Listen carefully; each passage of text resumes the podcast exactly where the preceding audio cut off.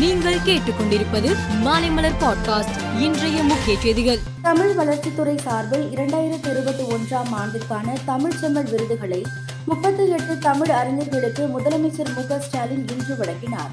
மேலும் ஜவஹர்லால் நேரு பல்கலைக்கழகத்தில் தமிழ் இலக்கியவியல் என்ற தனித்துறை உருவாக்கிட ஐந்து கோடி ரூபாய் நிதி தமிழர்களின் நூல்கள் நாட்டுடைமையாக்கப்பட்டு நூலுரிமை தொகை மற்றும் சிறந்த மொழிபெயர்ப்பாளர் விருதுகள் ஆகியவற்றையும் முதல்வர் வழங்கினார். கடந்த ஆண்டு பள்ளியில் பாதையில் படிப்பை விட்ட இடைநிற்றல் மாணவ மாணவிகள் ஒரு லட்சத்து எண்பதாயிரம் பேரை கண்டறிந்து பள்ளியில் சேர்த்துள்ளதாக அமைச்சர் அன்பில் மகேஷ் பொய்யாமொழி கூறினார். இந்த மாணவர்கள் இடைநிற்றலுக்கு உள்ளாவார்கள் என்பதை முன்கூட்டியே கண்டறியும் பணியில் ஈடுபட்டுள்ளதாகவும் அவர் தெரிவித்தார். நாகை மாவட்டத்தை சேர்ந்த பதினோரு மீனவர்கள் ஆழ்கடலில் மீன்பிடித்துக் கொண்டிருந்த போது அவர்களை இலங்கை கடற்படையினர் கைது செய்தனர். எல்லை தாண்டி இலங்கை கடல் பகுதிக்குள் நுழைந்ததாக கைது செய்யப்பட்ட மீனவர்கள் பதினோரு பேரையும் பருத்தித்துறை துறைமுகத்திற்கு அழைத்து சென்றுள்ளதாக தகவல் வெளியாகியுள்ளது. பழனி தண்டாயுதபாணி சுவாமி கோவிலில் தைப்பூச திருவிழா ஜனவரி இருபத்தி ஒன்றாம் தேதி கொடியேற்றத்துடன் தொடங்க உள்ளது. பத்து நாட்கள் நடைபெறும் இத்திருவிழாவின் முத்திரை நிகழ்ச்சியான தைப்பூச திருத்தேரோட்டம் பிப்ரவரி நான்காம் தேதி நடக்கிறது. அதிமுகவில் இருந்து நீக்கப்பட்ட ஓ பன்னீர்செல்வம் இன்று சென்னையில் நிர்வாகிகளுடன் ஆலோசனை நடத்தினார்.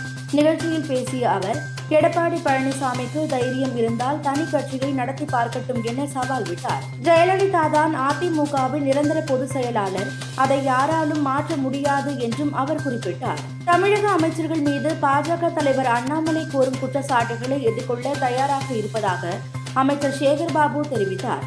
அமைச்சர்கள் மீதான குற்றச்சாட்டுக்கு ஆதாரங்கள் இருந்தால் சட்டப்படி நடவடிக்கை மேற்கொள்ளலாம் என்றும் அவர் கூறினார். சீனா மற்றும் அமெரிக்காவில் கொரோனா பாதிப்பு அதிகரித்து வருவதால் இந்தியாவில் முன்னெச்சரிக்கை நடவடிக்கைகள் எடுக்கப்பட்டு உள்ளன மத்திய சுகாதாரத்துறை மந்திரி மன்சுக் மாண்டவியா தலைமையில் இன்று நடந்த உயர்மட்ட குழு கூட்டத்தில் இந்தியாவில் தொற்று பரவலை தடுக்க எடுக்க வேண்டிய நடவடிக்கைகள் குறித்து ஆலோசிக்கப்பட்டது. குறிப்பாக கிறிஸ்துமஸ் மற்றும் ஆங்கில புத்தாண்டுக்காக வெளிநாடுகளில் இருந்து அதிக அளவில் பயணிகள் இந்தியாவுக்கு வருவார்கள் என்பதால் விமான நிலையத்தில் எடுக்க வேண்டிய நடவடிக்கைகள் குறித்து ஆலோசித்தனர். ட்விட்டர் தலைமை நிர்வாக அதிகாரி பொறுப்பில் இருந்து எலான் மஸ்க் விலகுவதற்கு ஐம்பத்தி ஏழு புள்ளி ஐந்து சதவீதம் பேர் கருத்து தெரிவித்த நிலையில் எலான் மஸ்க் ராஜினாமா செய்ய உள்ளதாக தெரிவித்துள்ளார். அந்த பதவிக்கு ஒரு முட்டாள்தனமான நபரை தேடி பிடித்துவிட்டு ராஜினாமா செய்வதாகவும் அதன் பிறகு மென்பொருள் சர்வர் பணிகளை மட்டும் ஏற்று நடத்த உள்ளதாகவும் கூறியுள்ளார். பாகிஸ்தான் கிரிக்கெட் அணி சொந்த மண்ணில் நான்கு டெஸ்ட் போட்டிகளில் தோல்வியடைந்த நிலையில் பாபர் அசாமின் கேப்டன்சி குறித்து விமர்சனங்கள் வந்த வண்ணம் உள்ளது. பாபரின் கேப்டன்சிக்காக பலர் அவரை விமர்சித்து வரும் நிலையில் அணியின் வேகப்பந்து வீச்சாளர் ஷாஹின் அப்ரிடி ஆதரவு தெரிவித்துள்ளார். பாபர் அசாம் எனது பெருமை பாகிஸ்தானின் பெருமை என்று பாராட்டிய அவர் ரசிகர்கள் தங்களது ஆதரவை தொடருமாறு கேட்டுக்கொண்டார். கதை இன்னும் முடியவில்லை என்றும் அவர் குறிப்பிட்டார். மேலும் செய்திகளுக்கு மாலைமலர் பாட்காஸ்டை பாருங்கள்.